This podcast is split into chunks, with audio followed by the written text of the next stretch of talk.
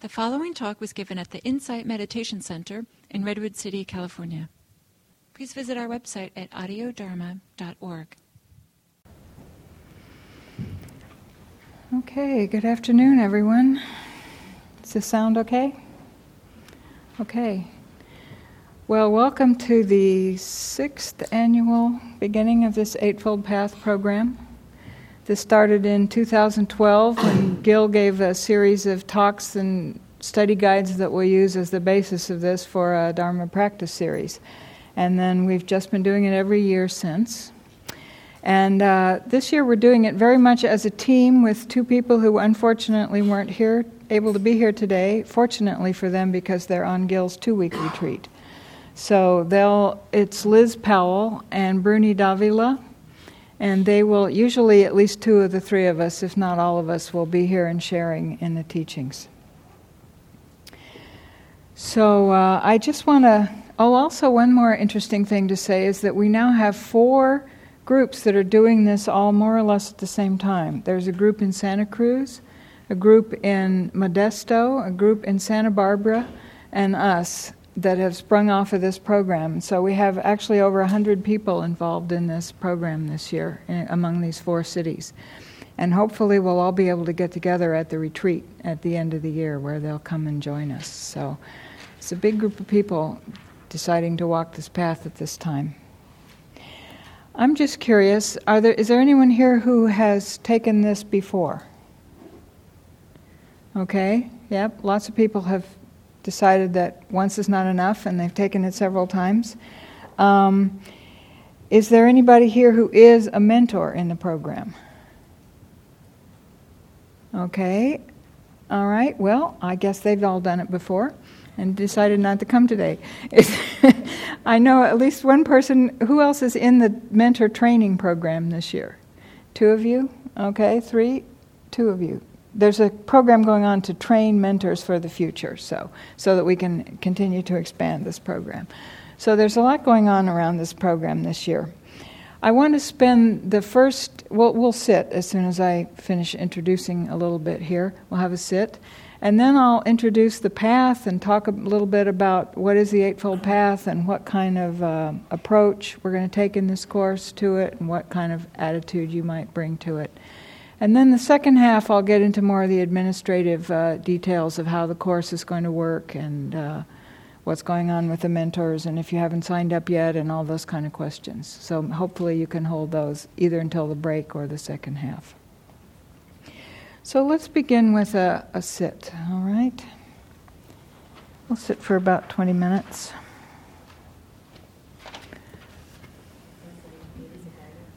I'll do it guided.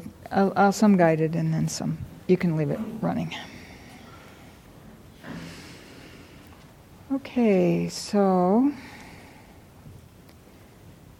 finding your sitting posture that supports you being physically relaxed and mentally awake. This is a path to awakening.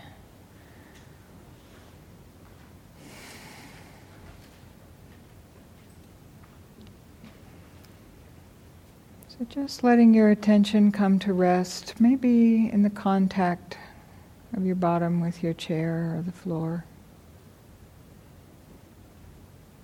Just simply letting yourself settle, taking in the very simple sensations of pressure, warmth.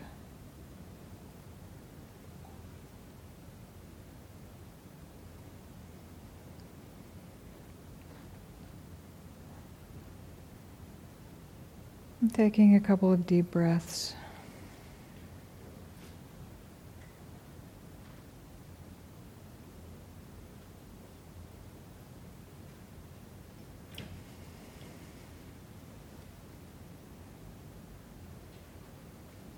You might take a moment to just acknowledge what state of mind you're in right now, if you're excited or bored or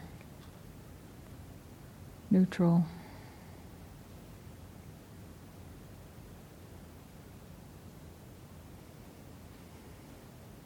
Acknowledging that.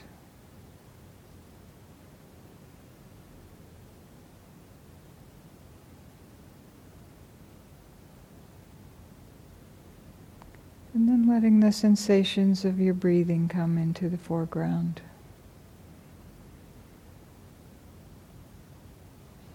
You can just let your breath be natural. You can notice if there's some way that you could adjust your posture a little to make it more comfortable, more at ease.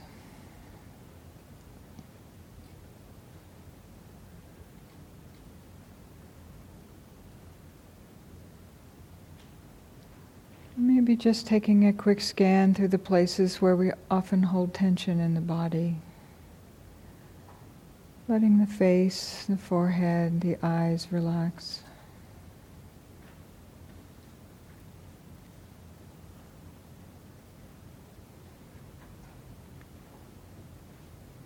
Just letting your eyes relax back in the sockets, letting that thinking muscle relax for a moment.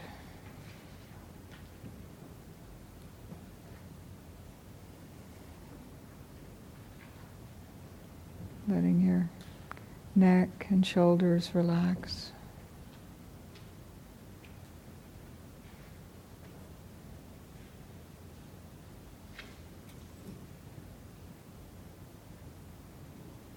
Just attuning to your heart area in the chest, noticing any quality that you can feel there,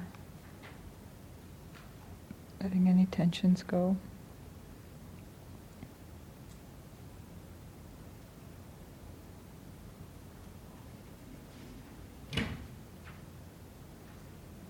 Letting your attention come down to your belly. See if you can let your belly be soft. Let the breath get down into that area.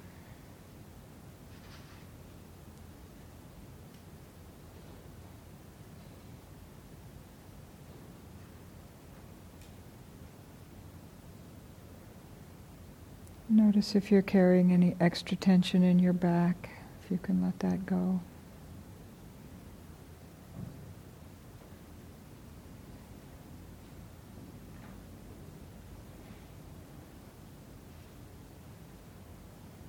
Let your arms and hands be soft and relaxed.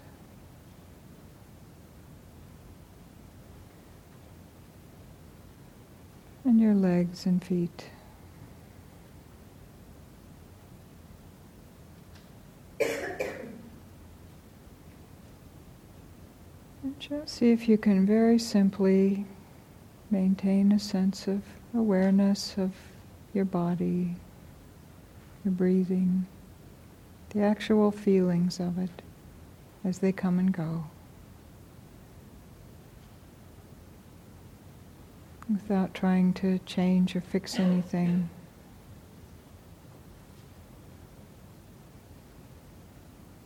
Just knowing what's happening as it's happening.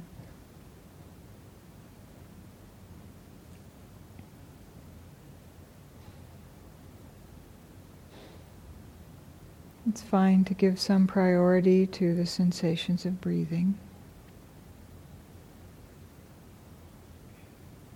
As a place to let the attention settle and collect and unify the body and the mind.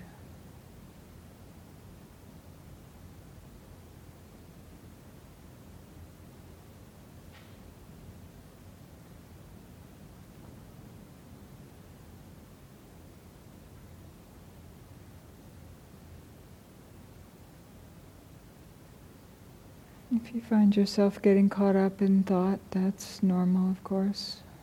Just see if you can, when you wake up, remember that you're here and you've wandered off. Just appreciate being present.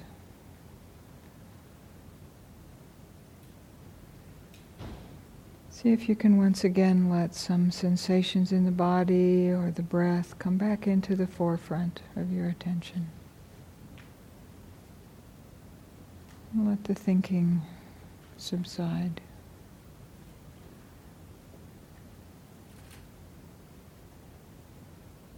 So we'll just practice silently in this way for another 15 minutes or so.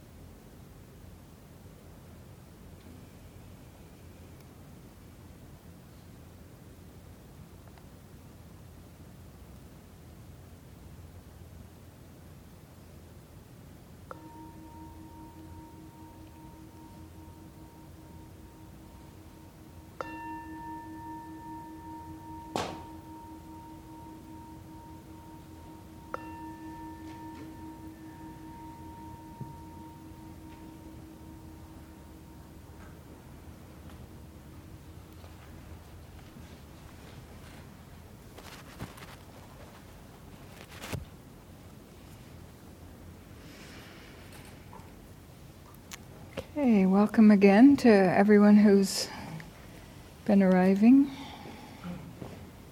during the sit.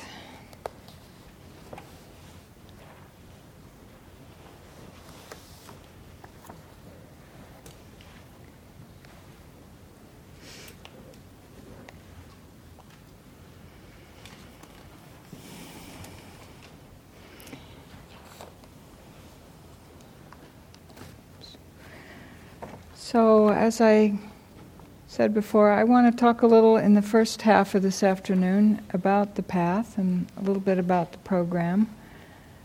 And uh, then we'll get more into the details, mechanics of the program, any questions you have about the program itself in the second half. So here we all are. Most of us are at least several decades into our lives. And we're setting out on this year of working with the Eightfold Path, this 2,500 year old prescription for freedom and happiness and peace of mind. I think everyone's aware, on some level, to some degree, by this time, that life includes certain frustrations, disappointments, illness, old age, death, loss of things you wanted, getting things you didn't want meaninglessness, maybe you feel sometimes, at least unpleasant physical and mental sensations. Have you noticed lack of perfect control over what you would like to have happen in your life? So now, as it was 2,500 years ago, and probably long before that, there's this confusing kind of wilderness of false promises of what will help with this. Get more stuff, get the right resume, get the right friends and family, get the right house, get the approval of other people, maybe regardless of their wisdom. Somehow get better at controlling everything that might happen, thinking of everything that might happen.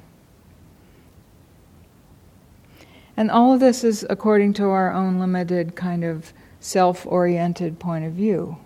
And it, it doesn't work all that well, I think you must have noticed if you're here and wanting to pursue this path. So when the Buddha saw this situation and he realized that this is what he was heading for in his life was this continuing experience of things not being as he might imagine would be ideal and he's discovered illness and old age and death he set out on what is called the noble search for something that's really reliable and lasting. And the eightfold path is the most common way that he presented and taught what he found so if you're here, you're on this search yourself already. You have what the Zen tradition calls a way seeking mind, which is that you're looking for a way out of this dilemma. So, the essence of what the Buddha discovered in his search is that a lasting kind of inner peace and happiness can only develop from really carefully observing how we're relating to our experience learning to see for ourselves by increasing our sensitivity and our discernment to our own mental and physical phenomenon, what kinds of intentions, what kinds of responses and reactions are leading to more stress and what's leading to less stress. And the really wonderful news is that he found that there's this deep correlation between what leads to freedom for stress from stress for ourselves and what's beneficial for the welfare of others. So that's one of the hallmarks of this path that we're always looking for what is what is of benefit to oneself and what is benefit to others and that they aren't in conflict. So the eightfold path is both the first and the last teaching that the Buddha gave in his many years of teaching over his lifetime to different seekers. It's first presented in the, what's called the first turning of the wheel. At, right after his own enlightenment, he ran into a group of five people that he'd been um, associating with prior to when he went off and found this on his own. And they asked for teachings, and this is what he explained. And he explained it in the context of what's called the Four Noble Truths, probably most of you are familiar with all these things that I'm teaching, but just setting the context for where this path comes from. So, the Four Noble Truths the truth that there is suffering, there is stress, dissatisfaction, unsatisfactoriness about, in the way that we usually go about things, and that there's a possible end to that suffering, or that the, that, that kind of suffering is caused by this craving, by this craving, grasping, clinging relationship to what's going on. And then the third truth is that it's possible to be free from that, the truth of the end of suffering. And the fourth truth is the path that's the way to the end of suffering. So when you look at the path, you see it's right view, right intention, and eight other factors. So just mentioning a little bit that word right can be off putting to some people. You know, right view, they're going to teach me what to think. You know, that it's not like that. The way to understand that word right is that it's really um, the appropriate, skillful, and wise way to do this factor if your goal is this kind of lasting, reliable happiness and freedom from suffering. So Gil sometimes likes to translate it as appropriate, appropriate view, appropriate intention. So there are three sections of the path the wisdom section, the ethics section, and the mental cultivation or meditation section. Now, these categories are taught in all kinds of different orders. Maybe the more usual order is to start with ethics. There's this word sila in the Pali language that means how are you treating other people, how are you behaving in your external life. And it's really the bedrock foundation for beginning here, trying to calm the mind. If you're trying to calm the mind and gain wisdom while you're still actively and wholeheartedly engaged in killing and stealing and you know, abusing drugs and so forth, sexual misconduct, lying. You're trying to go two ways at once, and it's self defeating. So I think probably most of us are here somewhere in the middle on all three of these categories. We've, we, we're probably not out there actively killing and stealing, but there are probably subtle ways in which we could still refine our understanding of what's ethical or bring our lives more in harmony with our ideals on that part. And then training the mind through meditation, calming, learning to have access to deeper levels of insight and sensitivity. And then out of that comes wisdom. Wisdom, a deep sort of wisdom that arises out of, uh, out of insight. But the order of the path actually begins with this with the wisdom factors because a path can begin with needing to know where you're going. So it's an orientation at the beginning of how we're going to look at all these factors. And it's something that, of course, um, deepens, and all three of these elements our, our ethical behavior and our inner mental understanding and our calm and clarity of our minds and the wisdom that we just have begin to have sort of built in they all work together and cooperate and deepen in fact none of them can really become fully mature until all of them are fully mature so they all three work together. So the wisdom factors are right view and right intention. The ethical factors, right speech, right action, right livelihood. And the mental cultivation factors, right effort, right mindfulness, and right concentration. So the path is, you know, one way to look at it as as a spiral. We start out with this initial enough wisdom to be here. And then we really start looking at where are our intentions at. And then we start this interesting part of looking at how are we actually behaving in the world? What are we using our speech and our actions and our livelihood to do? And then those factors kind of motivate, well, let's take a deeper look and let's really understand what's how is it that mindfulness and concentration help deepen our and make it easier and more natural to behave in an ethical way through the development of wisdom. So these factors will influence each other all the way through. We've had many discussions. I, I have pet theories on how I'd rather teach this in a different order, you know, beginning with right view, which is kind of a hard one to start with and really get. And Liz and Bruni and I, I, I just want to mention for latecomers imagine Liz and Bruni, my co teachers who will be here from now on mostly, but aren't, are on retreat right now. So uh, we just want to emphasize all the way through how all these factors help and support each other. So it's also sometimes talked about as an eight lane highway where you're really, or an eight, you know, the symbol for it is a wheel with eight spokes. And so all these factors work together. For example, mindfulness. How could you do any of this without mindfulness?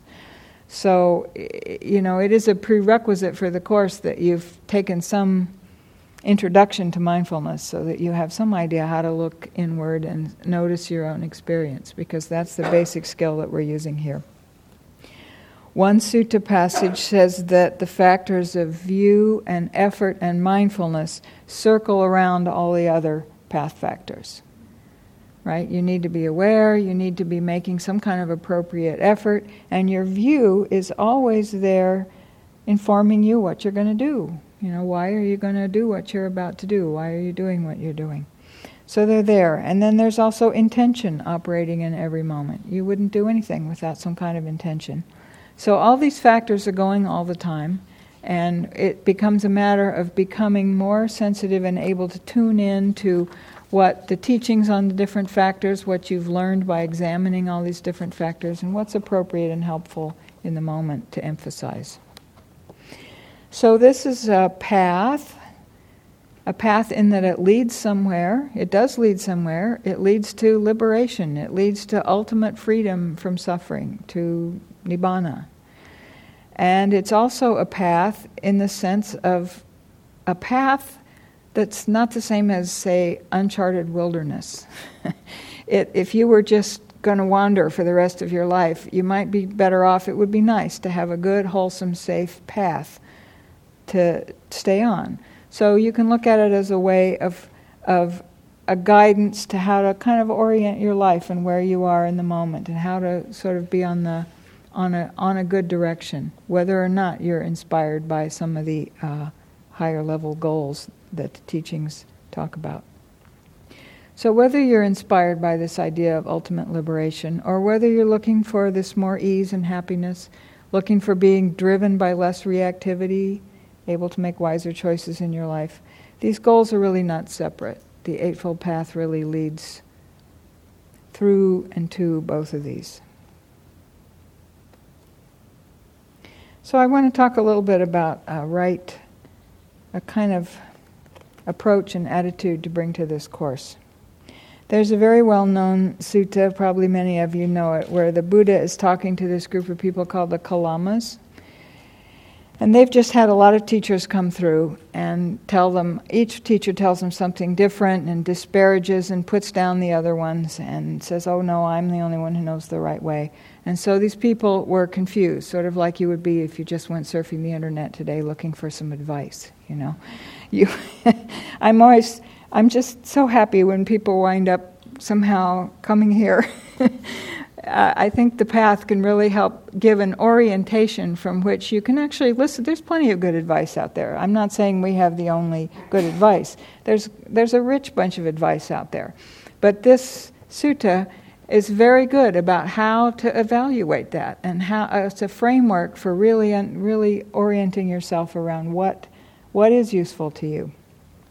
So what the Buddha said to the Kalamas is, don't go by reports by legends, by traditions, by scripture, by logical conjecture, by inference, by analogies, by agreement through pondering views, by probability, or by the thought this person is our teacher.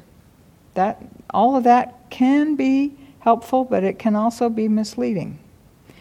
But when you know for yourselves that these qualities are unskillful these qualities are blameworthy, these qualities are criticized by the wise. These qualities, when adopted and carried out, lead to harm and to suffering, then you should abandon them.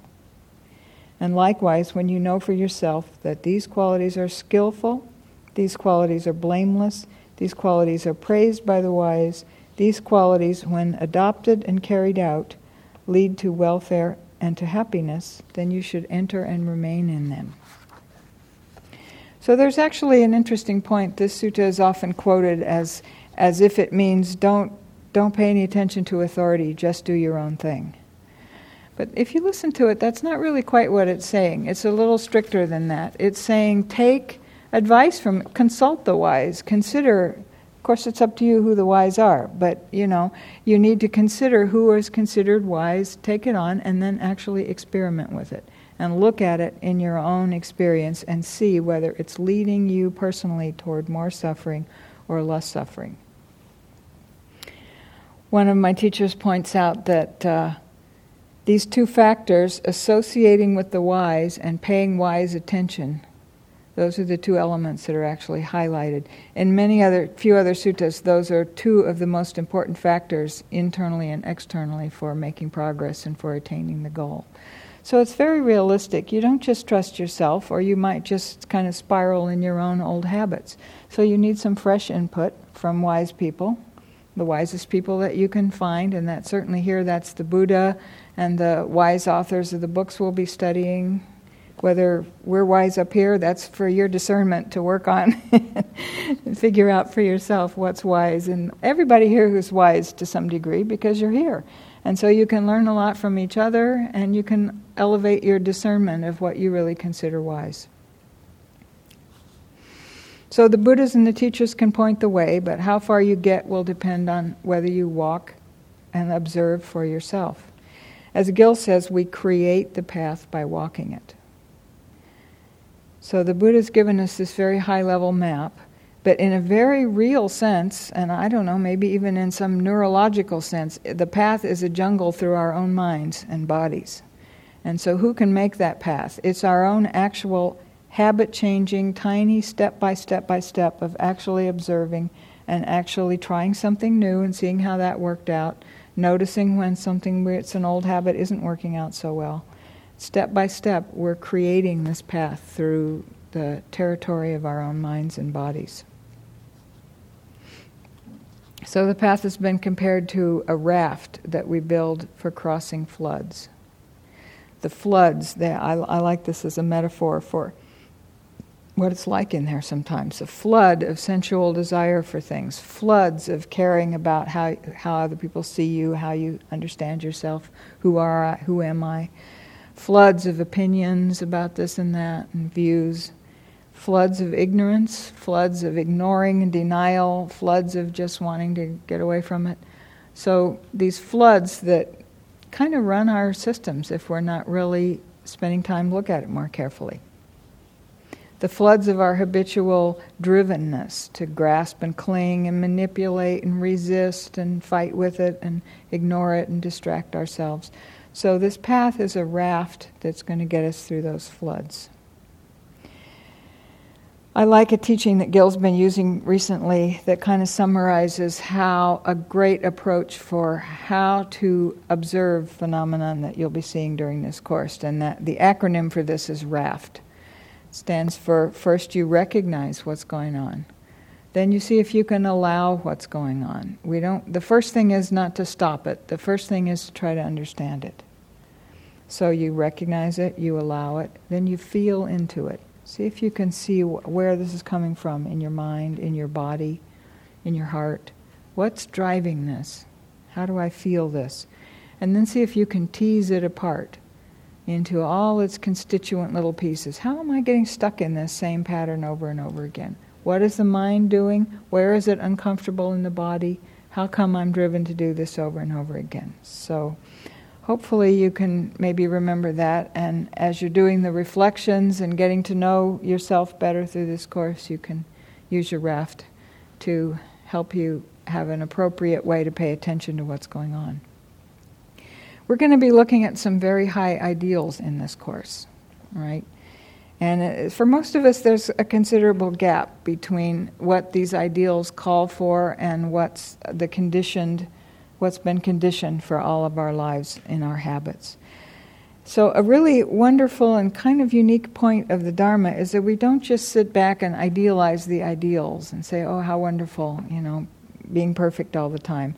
That may go along with a lot of denial and guilt and, and a kind of, I don't know, ignorance about how we're really living. So, we need to do the hard work of looking at the way it really is. So we have the ideals, and, we, and we're inspired and uplifted by the ideals, and then there's how it is. So the path is something that we discover through clearing obstacles, another way that the path metaphor works. We're going to be clearing this path through our lives by not by ignoring what's in the way, but by getting to understand it and really seeing its roots. Where does it come from? How does it have such a hold on us? And how can we um, gradually begin to set the conditions for having it change? I ran into a quote the other day from Aristotle If you are learning, you have not at the same time learned. So I, I find this stunningly hard in my life. I, I love to learn, but I hate to be caught out not knowing something.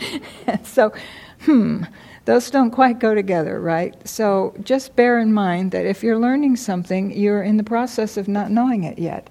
And we need to be able to share with each other that this is hard and I didn't do so well. And here's an example where this didn't, where I did the wrong thing and caused harm perhaps. And what are you learning from that?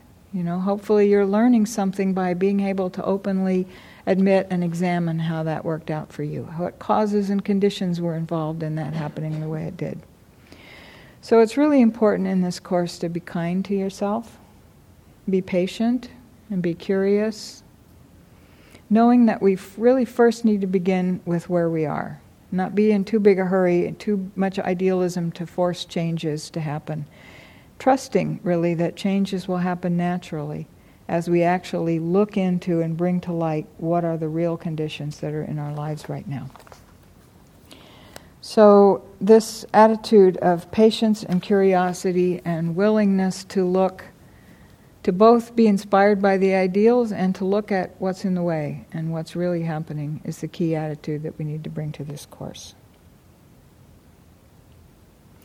So I don't know if anybody has any comments or questions about what's uh, what I've just said, or anything come to mind that you want to say right now or ask.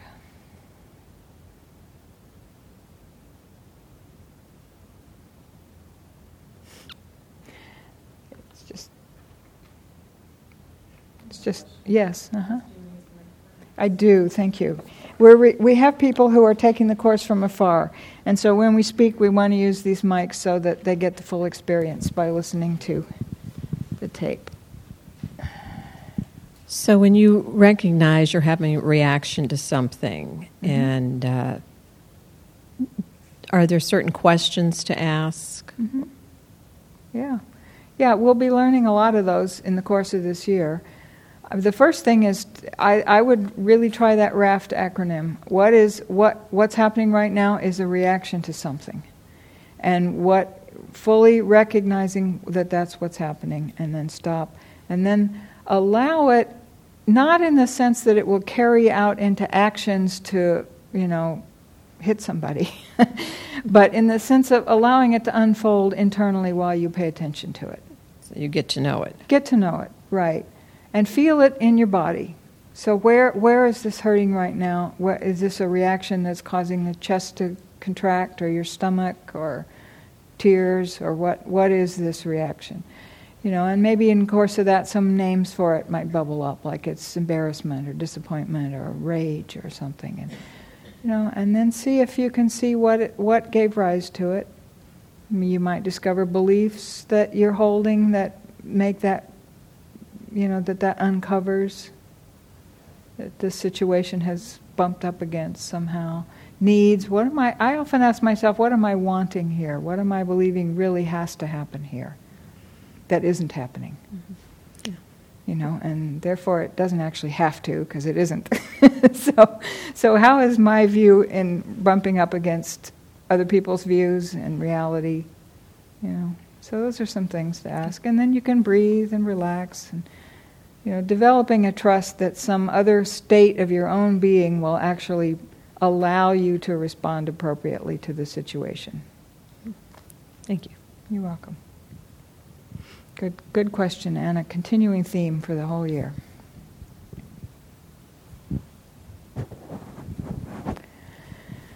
Okay, well, the next thing we want to do is the first of what will, will, be a feature of these Sunday afternoon programs, which is breaking up into groups and talking with each other a little bit. Now, some people don't like this. you think, oh no. Uh, many, many people find that it's their favorite part of the program by the end. So I want to say a few words about how we're going to do this and, and really encourage you to give it a try, you know, even if it doesn't feel like your idea of what you wanted to do. This is a really nice bunch of people. so, and we're going to put out a question that's not a difficult question, just something that you might share a little bit about with somebody else. Okay? So we'll get into small groups of like, I think today we'll take five. And I just want to offer a few guidelines about this. So, this is again an example of where all the path factors start to work together. So, we can start right out with some, some investigation into what's our relationship to speaking and listening, right? So, uh, most of the time when we speak, a big bunch of energy comes up and we just lose our mindfulness and we get totally involved in communi- thinking about the other people and what are they thinking of me and what am I going to say next and and if somebody says something that you think you have a response to you want to get right in there with how to fix it or what to do you know some people everybody's different. Or maybe some people don't do that but that's a common response. So what we want to do in these circles is make a really safe space where each person just gets some time to put something in that's so the idea is really to stay in touch with yourself so that you're feeling your own body staying in touch with your own process and you're really asking yourself is this true and is this something that it's that I just feel like saying giving expression to so it's kind of like practicing expressing yourself in a safe environment where somebody isn't going to jump right in and cut you off and tell you what to do about it.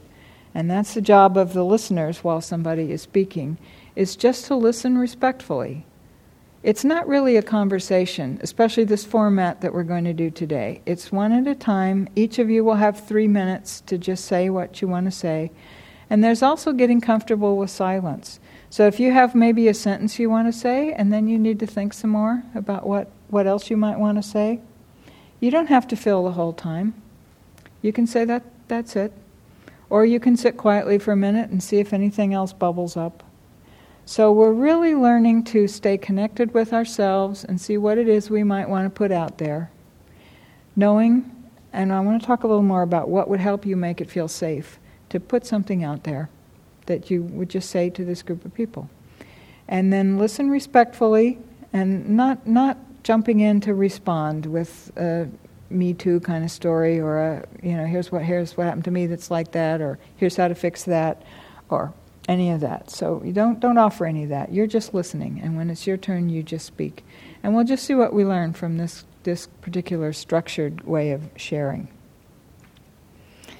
So one consideration for safety is please keep what's said in these circles private. Okay, so I don't expect that, you know, it may not be that somebody is sharing anything all that private, but just leaving that possibility open by having the agreement that what's said here is not going to be repeated somewhere else. Okay? And I wonder if anybody else has any feelings about what would make it feel safer or, you know, okay for you to get with a group of five people and just share a little bit about something. Anybody have any thoughts about that or concerns? And also, I just want to say if, you, if this is really just not where you are right now, beyond you to do this right now, you don't have to. It's perfectly okay to go outside and hang out for a while and rejoin the group later. It really is. So, you know, it's not, it's not, we're not making anybody do anything. It's an opportunity to see if you want to play with this situation. And if you don't, you really don't have to. Okay. Okay, so, um, oh, this is as good a time as any. I forgot to mention, most of you did get a name tag. I think it would be nice if we would wear name tags because we're only going to get together once a month and you probably will meet each other in these little groups, but then it's awkward to ask a month later, what was your name? You know, and it's nice to get to know people without having to do that. And there is this name tag uh, system that IMC has. And if you would put your name on a card in that system, a more permanent name tag will appear, and then you could use that all year without having to go through this all the time. So I think it would be great. I'm getting old. I cannot, I, I know many of you by face, and I would really like to get to know your names. this is one way it might happen. So, let's break up into groups of five. Okay, so just find people near you. If it's all right. If you don't want to do it, it's a fine time to go out and take a walk. We'll reconvene about what are we going to do? We're going to do we're going to take a break, come back at 2:30 if you really don't want to do this. But it's really, really harmless. I'm just going to, it's really harmless. Please give it a try. Let me ex- introduce the topic. Yeah. Thank you.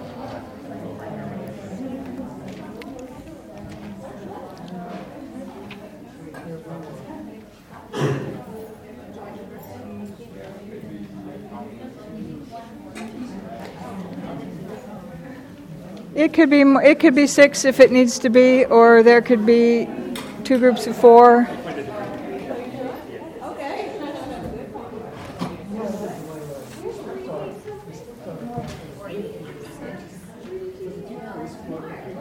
How's it working out? If you don't have a group, you can come up to the front and I'll help you with that. Maybe there's more people who don't have a group.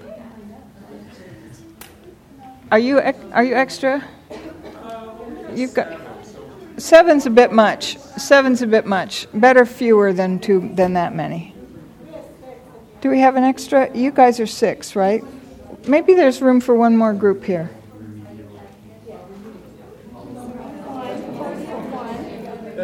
All right. Why don't you join? I'll, I'll turn that off. Why don't you join the group? One of you can come here. Somebody, there's an extra spot here. Okay.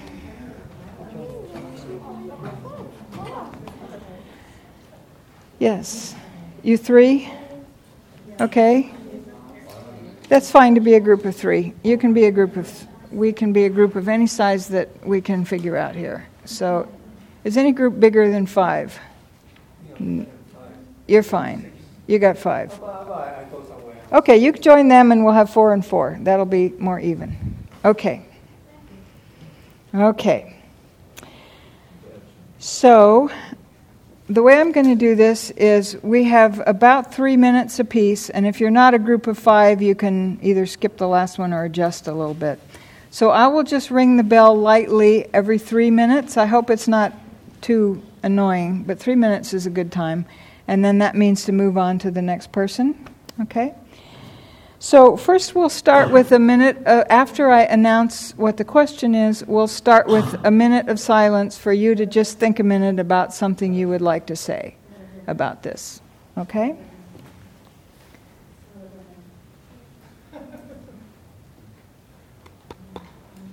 Okay. So, the question is what has brought you to this course? Doesn't not going to be time for your whole life story. but just in the in an immediate way, kind of what you know, what, why did you sign up for this? What made you take the plunge, or what's most up for you right now? What are you what what are you excited about about this course? Some something in the area of what's brought you here. Okay, and only three minutes, not your whole life story. And you don't have to fill three minutes if you only have a sentence or two to say about it. So we're going to learn just to offer something, listen. Okay? So just take a few, take a minute to think about this.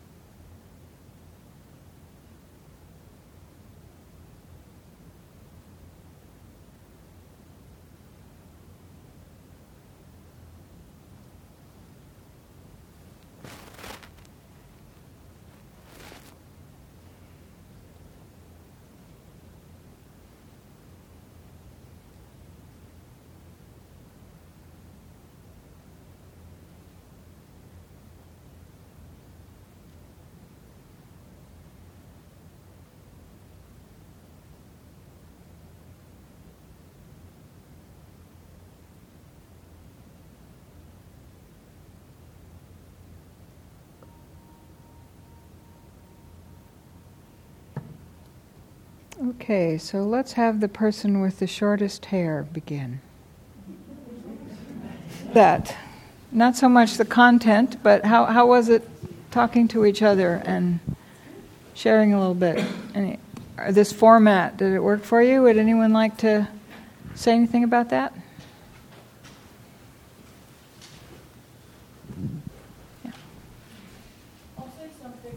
Okay, just a minute. We have the mic here, and then you can go next. I thought it was very nice, and um, it it um, not that I felt a wall up at all, but it it made me feel like suddenly very close to these five people. It's like, mm-hmm. oh, I, yeah. Thank you.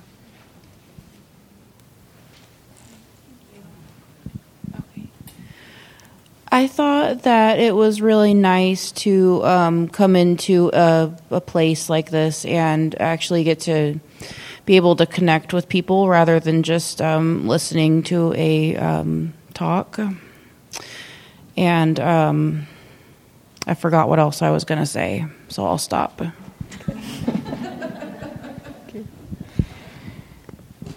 Yeah, it's something we don't often get a chance. We often come here and sit silently and leave, and it can be hard to get to know people. So I hope that we're going to form some kind of sense of community, and so that you start to feel like you know a lot of people here by the end of this program. Anybody have a hard time with it? I really, you know, it's fine to say that. Any ideas about how to make it better? Or anything? Yeah. Um, I really enjoyed it. Uh, something that I'm pretty interested in the path is right speech, and um, having that opportunity where it's like I didn't feel like there was any competition to talk or to jump in, and just to be able to listen. And I think that's something, you know, I struggle with. Um, you know, I'm new to the path, but like here it was very safe, but learning in environments where it's like there's other people jumping in mm-hmm. and not like feeding into that. Mm-hmm. Yeah. So, yeah. Right.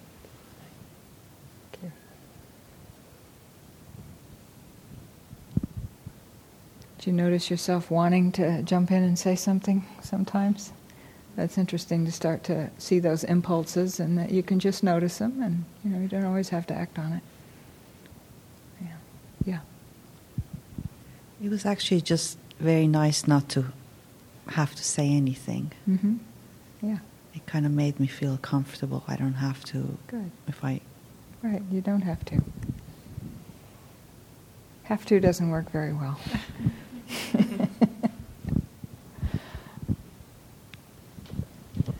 so this time was the first time that I listened to you to say, "Don't jump." And the first time also that I didn't feel like jumping, maybe because I heard that's something that I really need to learn to fully listen to what is being said without jumping in my little thing. I need to be approved. I need to something. I need approval from somebody else. Mm-hmm. That was really good, good, to feel mature. Yeah, Thank yeah. you. Yeah, it's a good exercise. One we don't get very often in other circumstances. So.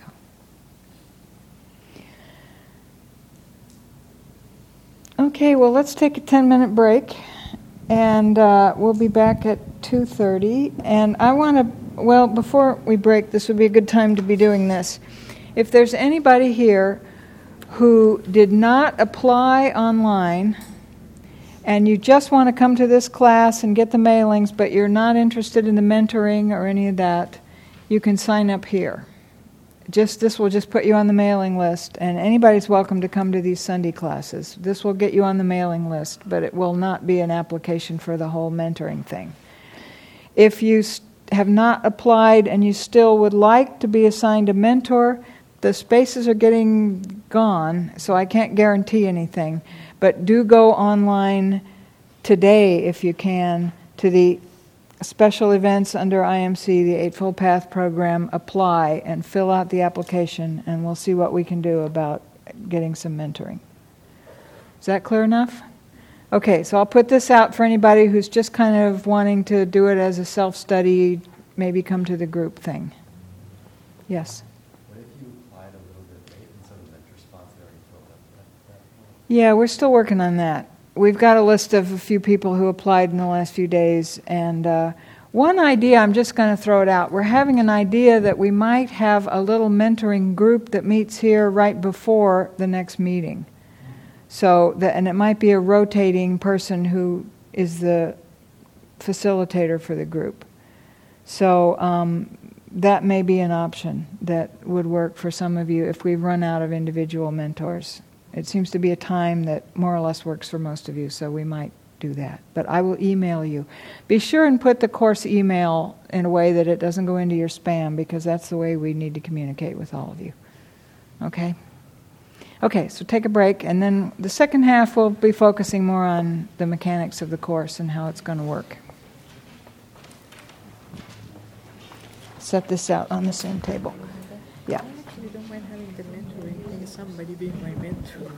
so is it okay to still write my name? I didn't do it online. Well, if you want a mentor, you have to do it online. Oh, okay. So do it online this afternoon.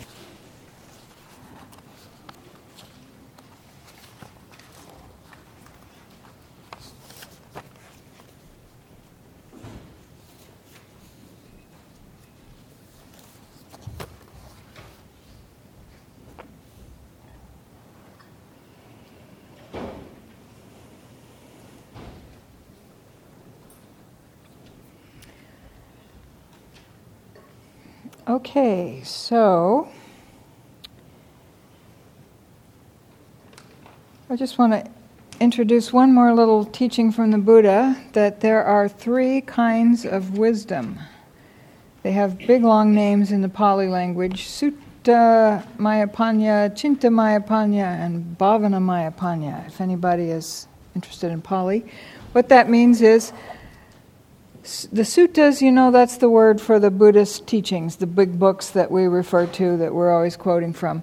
So that means book, basically book learning or things that you heard, things that you read, kind of information, taking in new information. It's good to take in new information.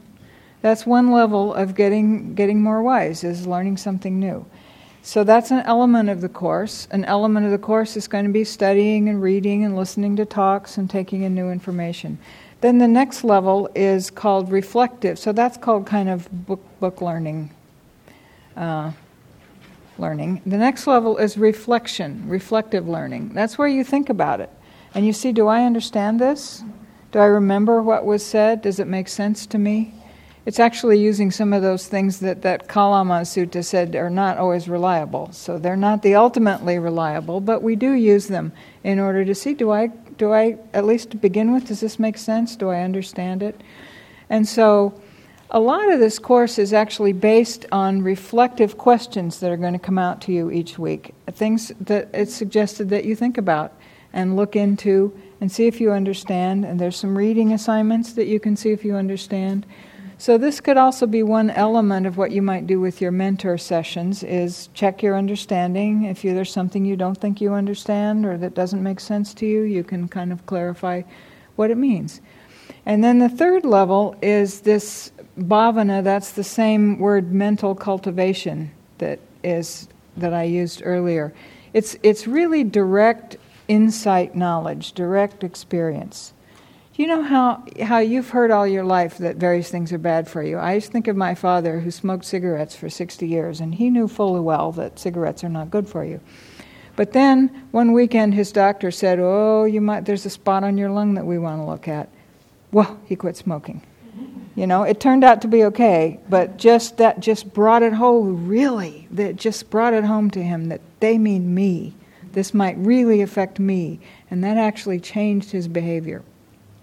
So there's something about really directly seeing for yourself, wow, it hurts when I I mean when I say something snarky to somebody. It hurts me.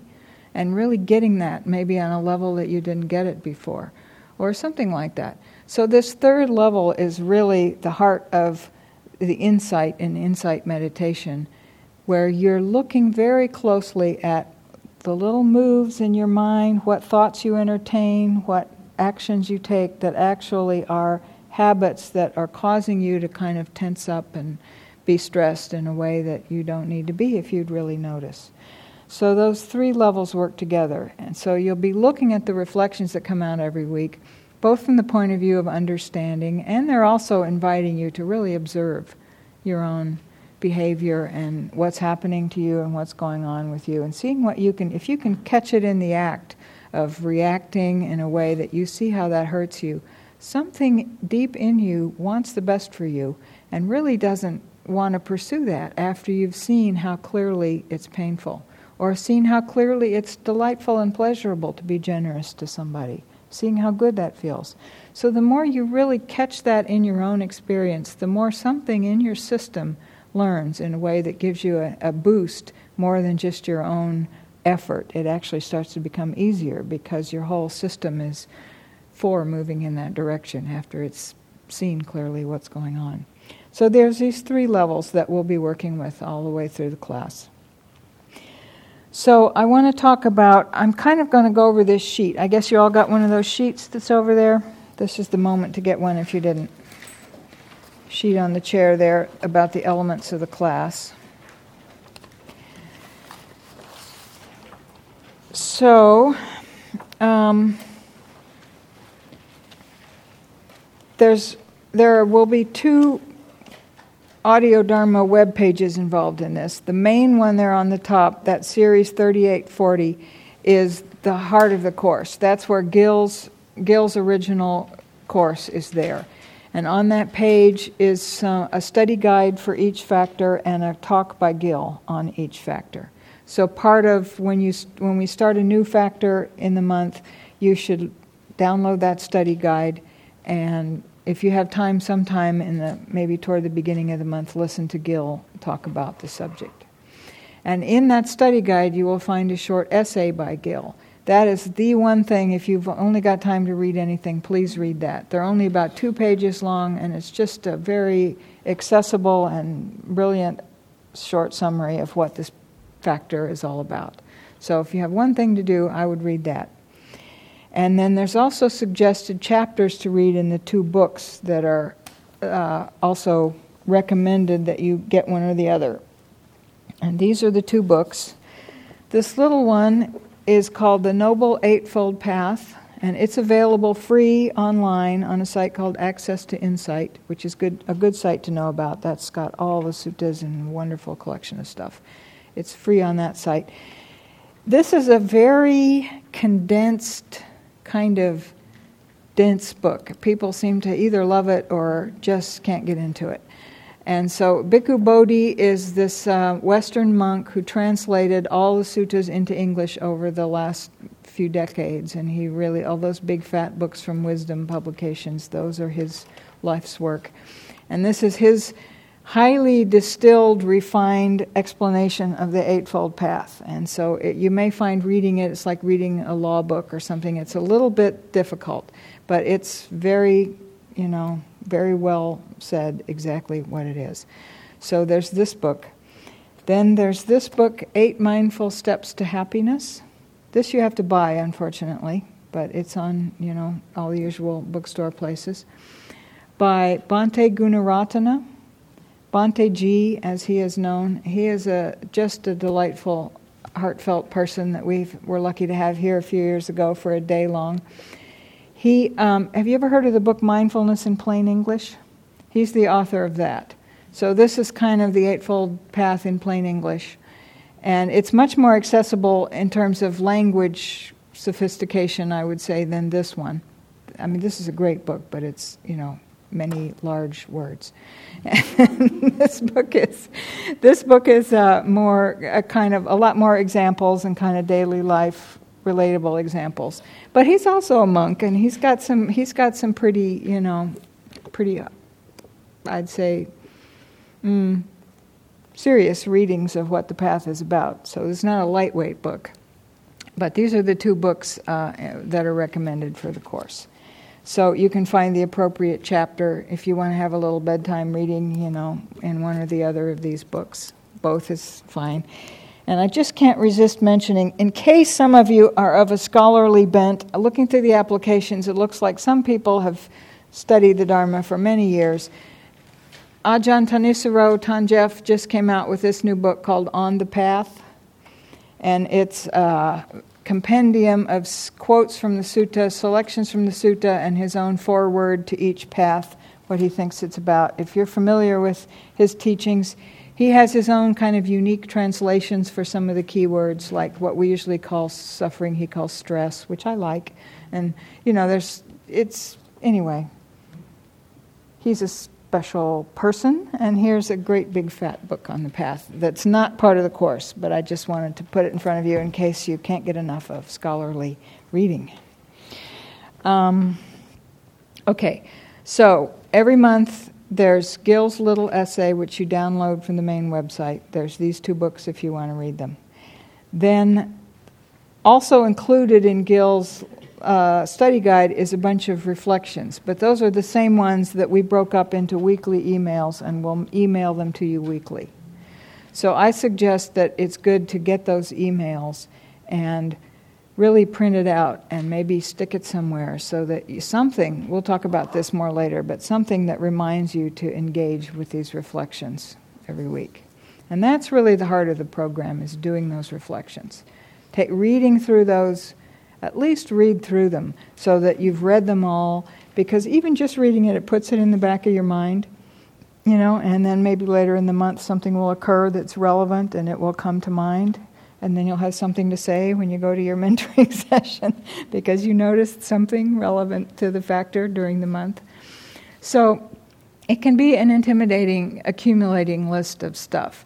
So please do not take this like this is your homework to look at each and every one of those and you're somehow failing if you didn't get the right answer to each and every one.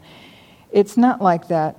If you took one or two that really struck you as interesting and you got them deep into your mind and really worked with them for the month, that would be great. It's good to read them all over. You never know when later in your life another one will pop up. And it's fine to work with all of them. Some people find that it works for them to kind of journal and come up with some answer or think through their observations on each one of them. So there's a large range of how much time each one of us has to give to this course realistically. You know, so please don't start to feel like you're overwhelmed by the material. Just cut back. At a minimum, read Gil's essay and find one or two of the reflections to spend some time with. And at a maximum, read it all and work with all of the reflections. Okay, so then we have these monthly group meetings, in which will be pretty much like today with my two friends here, hopefully. I feel kind of working without a net today with no Liz and Bruni. Um, okay, on your sheet, the, these, today is recorded, and there's uh, some blanks that you can fill in. What did I do with the crucial piece of paper with the answer? I don't know if you have a pen with you. I'm going to email this sheet out in a day or two with all this with this blank filled in. So maybe that's what we'll have to go with because I put away the piece of paper. Yeah, that was too bad.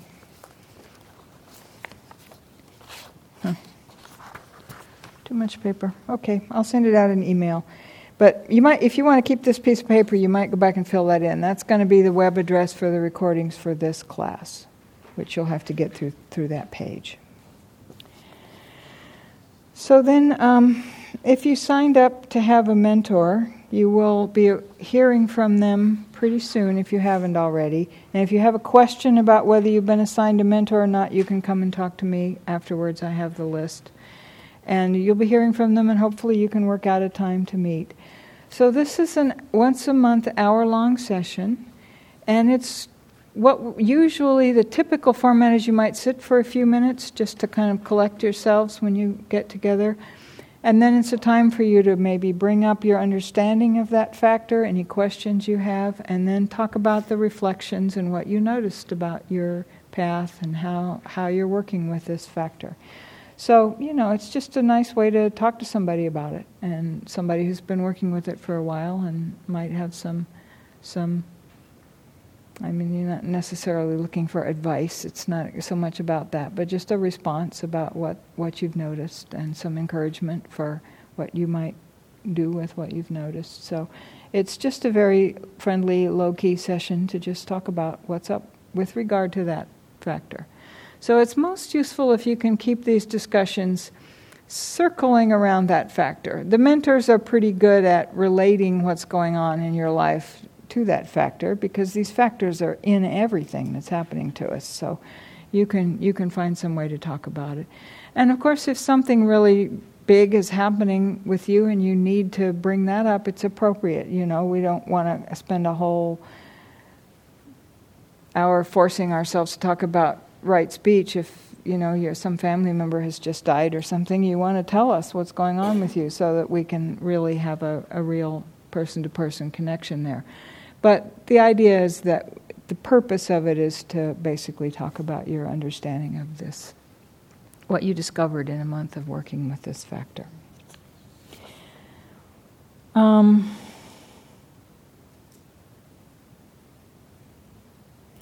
Another thing that people have found really valuable in this course is to have buddies. And we have tried every which way to try to matchmake people and arrange people and get people into buddies. And I'm just about tired of trying to do it from the top down. it doesn't quite work. And it's hard enough to match people with mentors. So I think what I really want to do, and we'll start this next month, is we'll have during the break we'll designate a corner where if you're interested in having a buddy and that would be somebody that you maybe have a phone call with mid-month just to help remind yourselves what you're doing or if you have something you want to clarify you could talk about it. We'll have you meet and see if you can self-organize okay? Because but it's really valuable. It's a great way to meet people and it helps you stay on the path if you have a mid-month appointment. Just could be just a 10 minute phone call not an hour you know, not anything like that. And it doesn't have to be the same person all year. So don't have an expectation that you're necessarily finding someone you're going to stay with all year. But you could just get together and see if you, if there's somebody maybe you met in a small group or somebody that you just for some reason want to approach and say, shall we have a mid-month 10-minute check-in? It's a way to meet people. It's a way to keep the subject alive for you during the month. So we'll be encouraging that as things go along. At some point later in the year, we usually have a tea where we kind of potluck snacks and tea that we bring afterwards, and another way to get to know each other.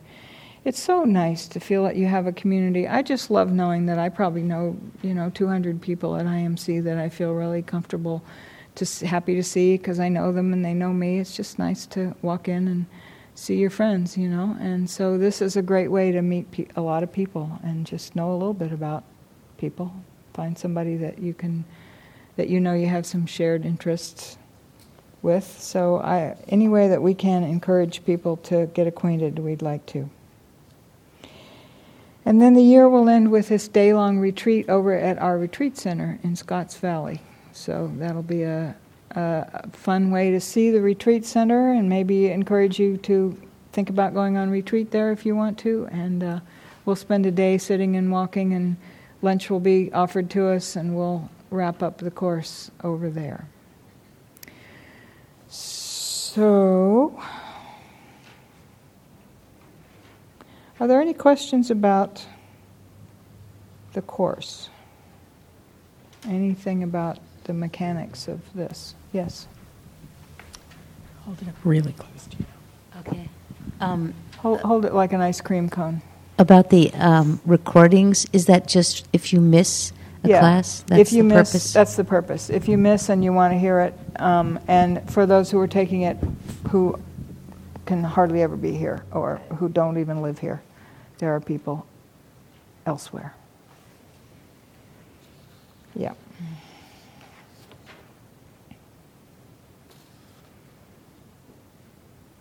Everybody's perfectly clear. That's great.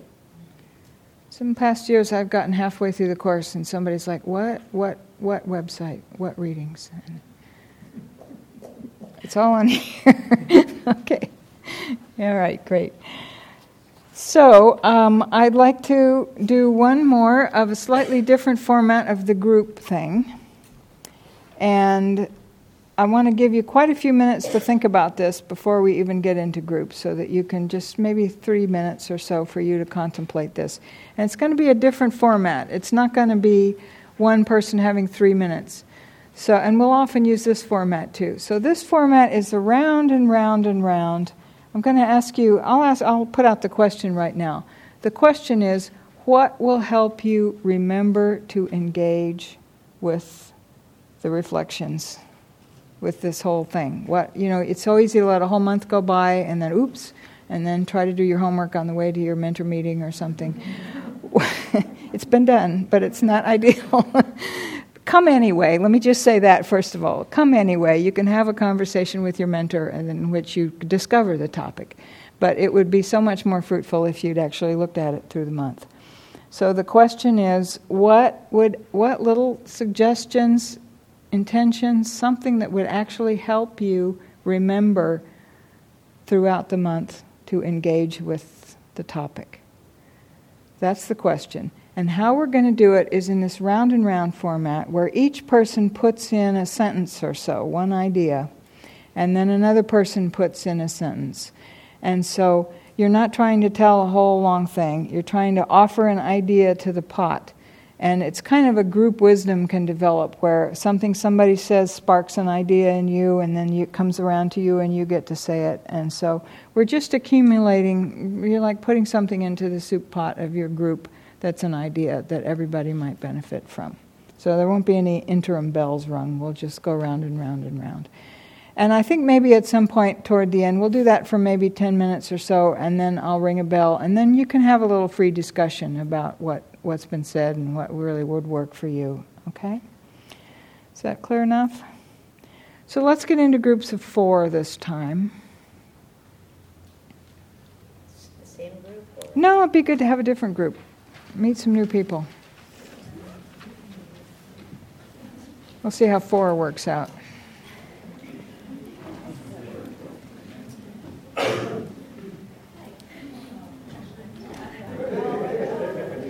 You could pull some chairs out in the other room if you want to.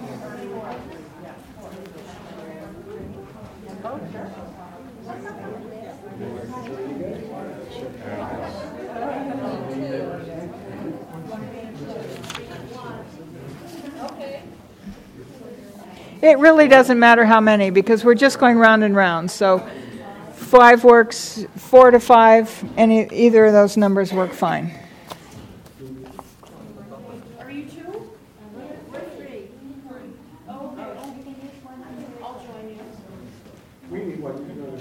It's fine to have a group, have a larger group. So we've got, whoops, ouch.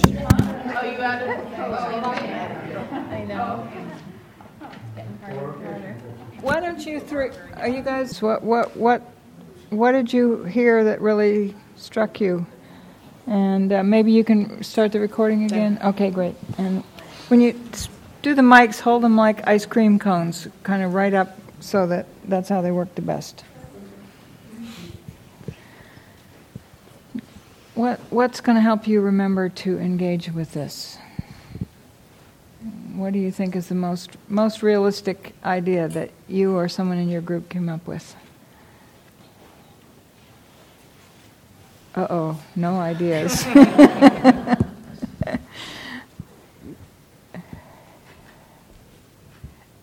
um, I think one idea we talked about was, I mean, combining a couple things we talked about is like connecting it with another activity you're already doing.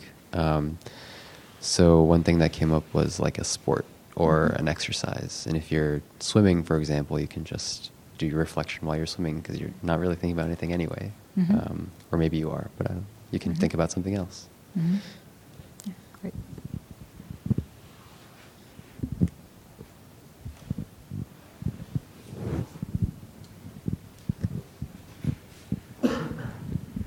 For me, writing's a real important thing. So I was just thinking some sort of extemporaneous writing, just to sort of keep it within and moving and reflecting. Mm-hmm.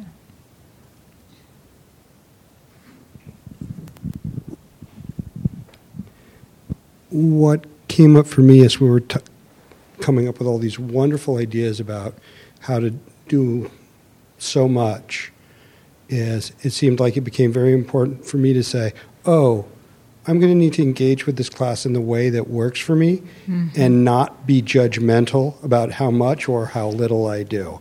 And that was the actually the most important thought that occurred to me during the time. Right.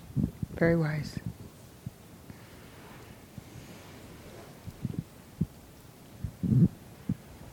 Our, our group had quite a few lofty ideas, and for me, one of the um, helpful reminders um, that, that I contributed was how to keep it light enough that I was attracted to it rather than um, a responsibility, and um, and how to engage with the practice tangentially.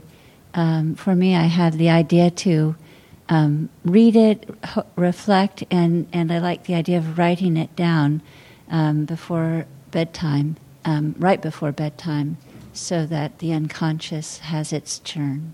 Mm-hmm. Nice.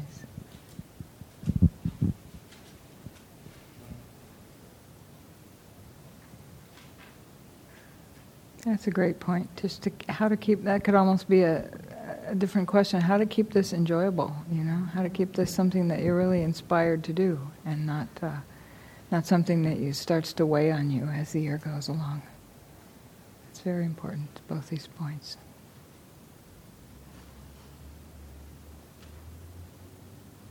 Yeah. I think your uh, reminder just simply to show up Mhm. for your meeting with your mentor, whether you feel like you've done it right or not, Yes. is actually a lovely reminder simply to show up even in daily Yeah. life, whether you feel like you're actually working the practice or not. Yeah. Yeah.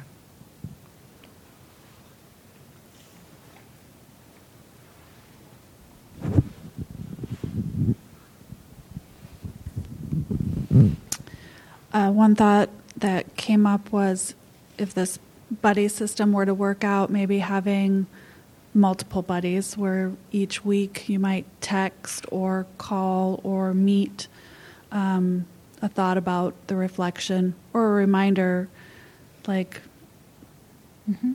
if i'm thinking i'm going to have a re- do the reflection maybe i'll text my buddy and Mhm. say Mhm. have you reflected Yeah. right. Also, I just want to say that's great. All these are great. I'm I'm I'm thinking about this question in light of what all of you were saying, and it's these reflections are interesting. It's not we don't want to get into the mode where we're forcing our mind to come up with the answer to all these questions that we're going to be putting out. It's much more important to remind yourself just to remember that this is a thing one might think about rather than to try to remember to come up with an answer. So you just keep it in your mind so that, because what you really want to do is catch some observation about how this is working in your life. And you can't always schedule that, you know. But you want to somehow keep the question alive in your mind so that when an opportunity presents itself for you to notice something about it, your mind will make the connection for you. You know, so that's really the essence of this is to try to remember to ask to have the question in mind, not to remember it like homework where you're trying to come up with the answer. Does that make sense? Because really, you're just going to, sometime you're going to catch yourself speaking in a way you didn't mean to, or, you know, eating more than you wanted to, or something that just, you know, and you're going to notice, oh, you know, I wonder what that was about. And then right there in the moment, you can think about it for a second. And it's not a big homework, onerous thing. It's just, oh, yeah, right. You know, this is an example of what I'm trying to look at in my life. Yeah. Anybody else?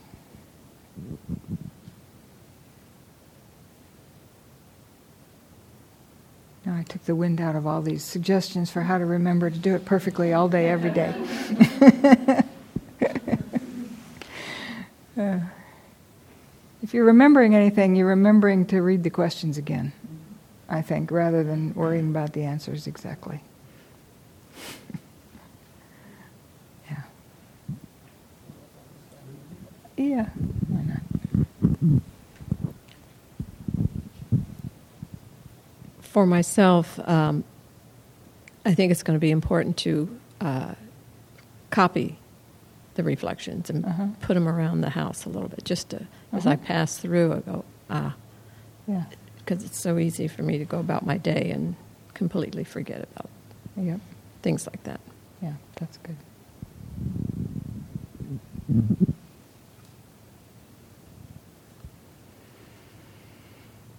Well, anything, any other questions or comments anybody has as we get going on this program? Yes, Jim. There's a mic behind you. I was just wondering, have you tried, um, you know, for people that would be agreeable to have like a, a phone list with email addresses so that we Mhm. could, instead of waiting for next month, just to have a contact so you can just call people up and maybe find people that you connect with because a lot of us don't know each other that well. Yeah, yeah, we could do that. Um, we'll probably get that started next month rather than today, but that's a good idea to have a group, a group uh, list that's voluntary. Yeah, and, and also just be really respectful of each other. If you call somebody up, it's fine. If somebody calls you or contact if contacts you, if you even if you volunteered for this list and you just are busy, we just have to understand that we can take not now for an answer.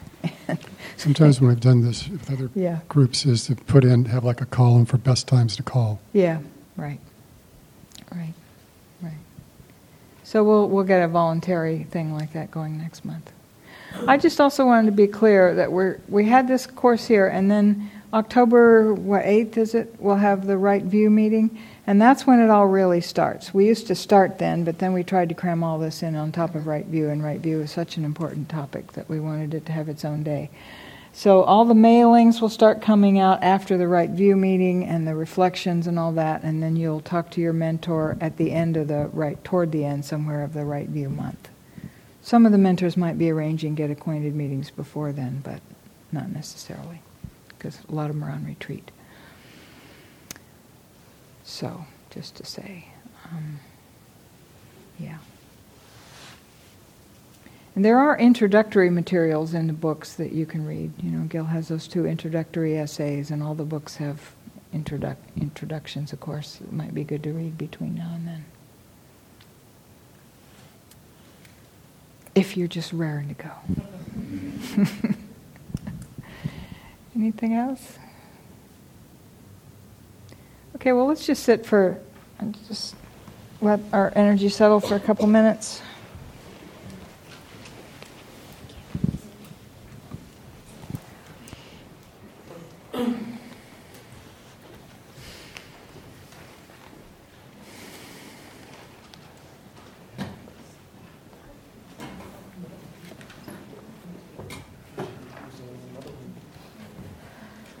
Oh, before we do that, I'm sorry. I did find the magic numbers that I was going to tell you. If you happen to have a pen, but it will come out in email. If you want to write this down, that the web page for these recordings will be series 35, series slash 35 slash talk slash 8233.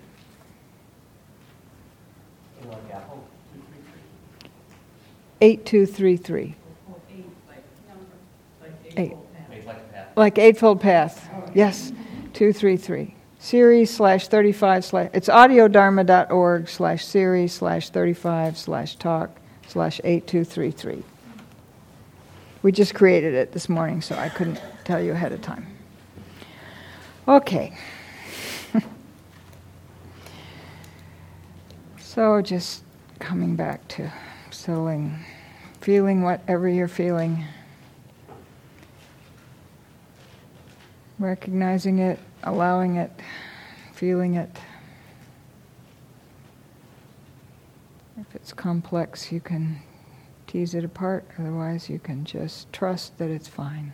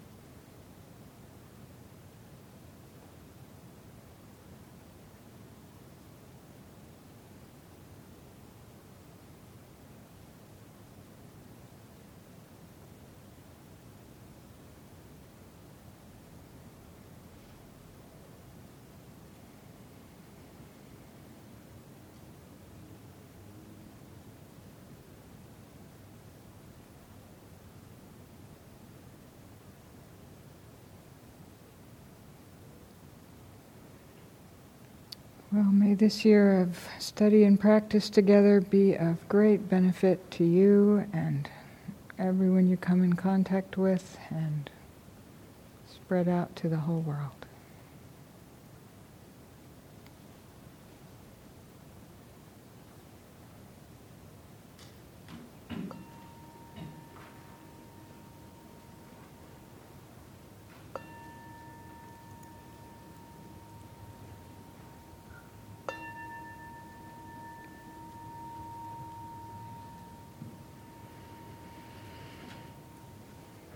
Thank you. And uh, do fill out the application the next day or two. I want to take that down because it's not, it's full. It's more than full, but go ahead and fill it out and we'll see what we can do if you want to.